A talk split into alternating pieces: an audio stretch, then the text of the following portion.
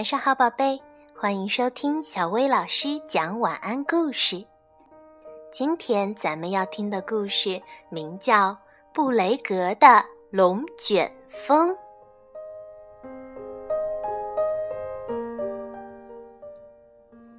好乐居农场里，小动物们都非常不安，他们从来没有见过这么厚的乌云。这是龙卷风到来之前的巨型积雨云，古古乐肯定地说：“它是一只去过很多地方的企鹅。”快，大家都躲起来，暴风雨就要来了！哗啦哗啦，屋外的雨大得可怕，大风吹的房子都摇晃了起来。小动物们都很担忧：我们吃什么呀？农场会不会被吹走呀？哦，这一定是世界末日！古古乐大声喊道：“伙伴们，不要惊慌，大家跟我一起唱：清爽的风，早晨的风，轻轻吹拂的风。”不久，暴风雨停了，有人敲门：“你们好，我是驯鹿沃尔福冈。”龙卷风摧毁了我们的家——布雷格森林，我们需要帮助。受伤疲惫的森林动物们来到了好乐居农场，所有的小动物都行动起来了。企鹅内伊拉是包扎伤口的能手，小猪布菲做了最拿手的菠菜蚯蚓汤，野猪萝卜叔非常喜欢喝。可是，白兔妈妈罗斯拉格瑞娜什么也吃不下，因为在这场暴风雨中，她最小的孩子迪梅尔不见了。我们到处找他，找遍了各个地方都没有。灰兔奥斯卡不知道该说什么来安慰他。小动物们忙到精疲力尽，最后都睡着了。所有人都睡着了吗？不，奥斯卡没有睡，他在草垫床上翻来覆去。他想，兔宝宝迪梅欧一定在某个地方。于是他鼓起勇气站起来，拿起提灯，背上雾天发警告用的号角，向森林的方向走去。他的身后传来吧嗒吧嗒的声音，奥斯卡扭过头看了看，什么也没发现。奥斯卡边走边喊：“迪梅欧，迪梅欧！”可是森林太大了，他走了几个小时，脚下的软垫儿都磨破了。他搜寻地上的每个角落，可还是没有发现兔宝宝。疲惫的奥斯卡迷路了，他失去了寻找兔宝宝的信心，而且他也不知道该怎样回农场了。天亮的时候，他听到了细小的呻吟声，好像是从空中传来的。他抬头一看，是迪梅欧。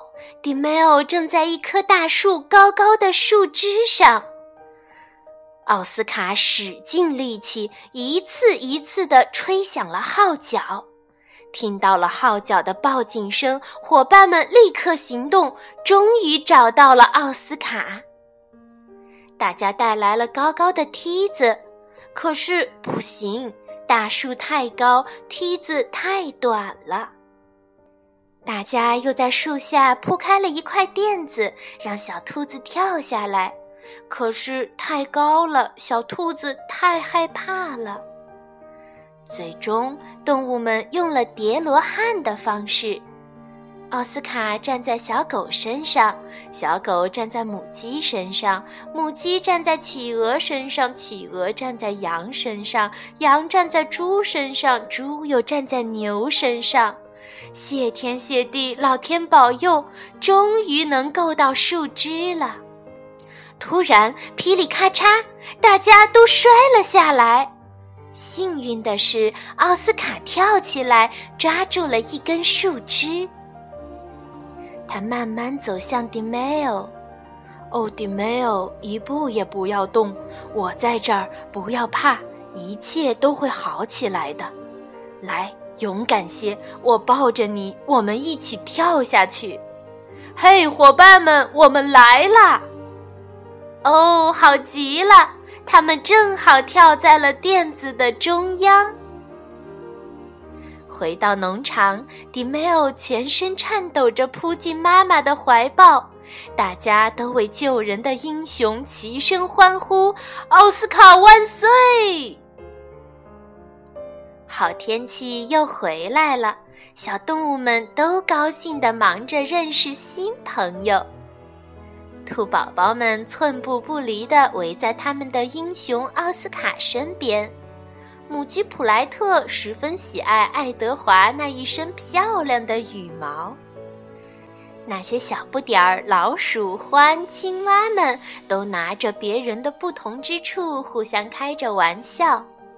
小羊埃克多和八字幻想，将来有一天，或许它们可以长出美丽的犄角，就像驯鹿那样。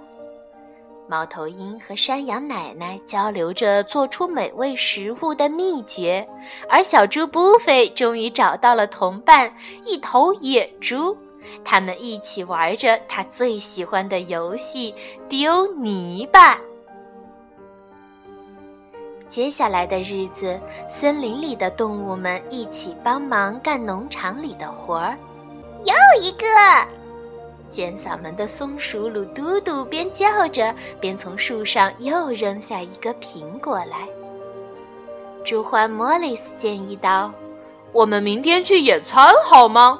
我们可以准备一些美味的奶油水果馅饼。”第二天，大家在草地上进行了快乐的野餐，啊，是多么美味的甜品啊！可是驯鹿沃尔夫冈看起来有些忧虑。他说：“我们必须在冬天来临之前动身去寻找一片新的森林。”哦，不不！兔宝宝们抗议道。我们想和奥斯卡一起在农场里生活。第二天，森林里的动物向农场的动物们告别，再次感谢你们的招待。下一个采摘季，我们一定回来。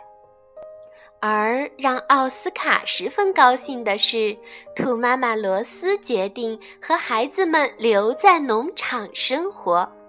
明年夏天，这里将会有更多的兔宝宝一起庆祝新的收成。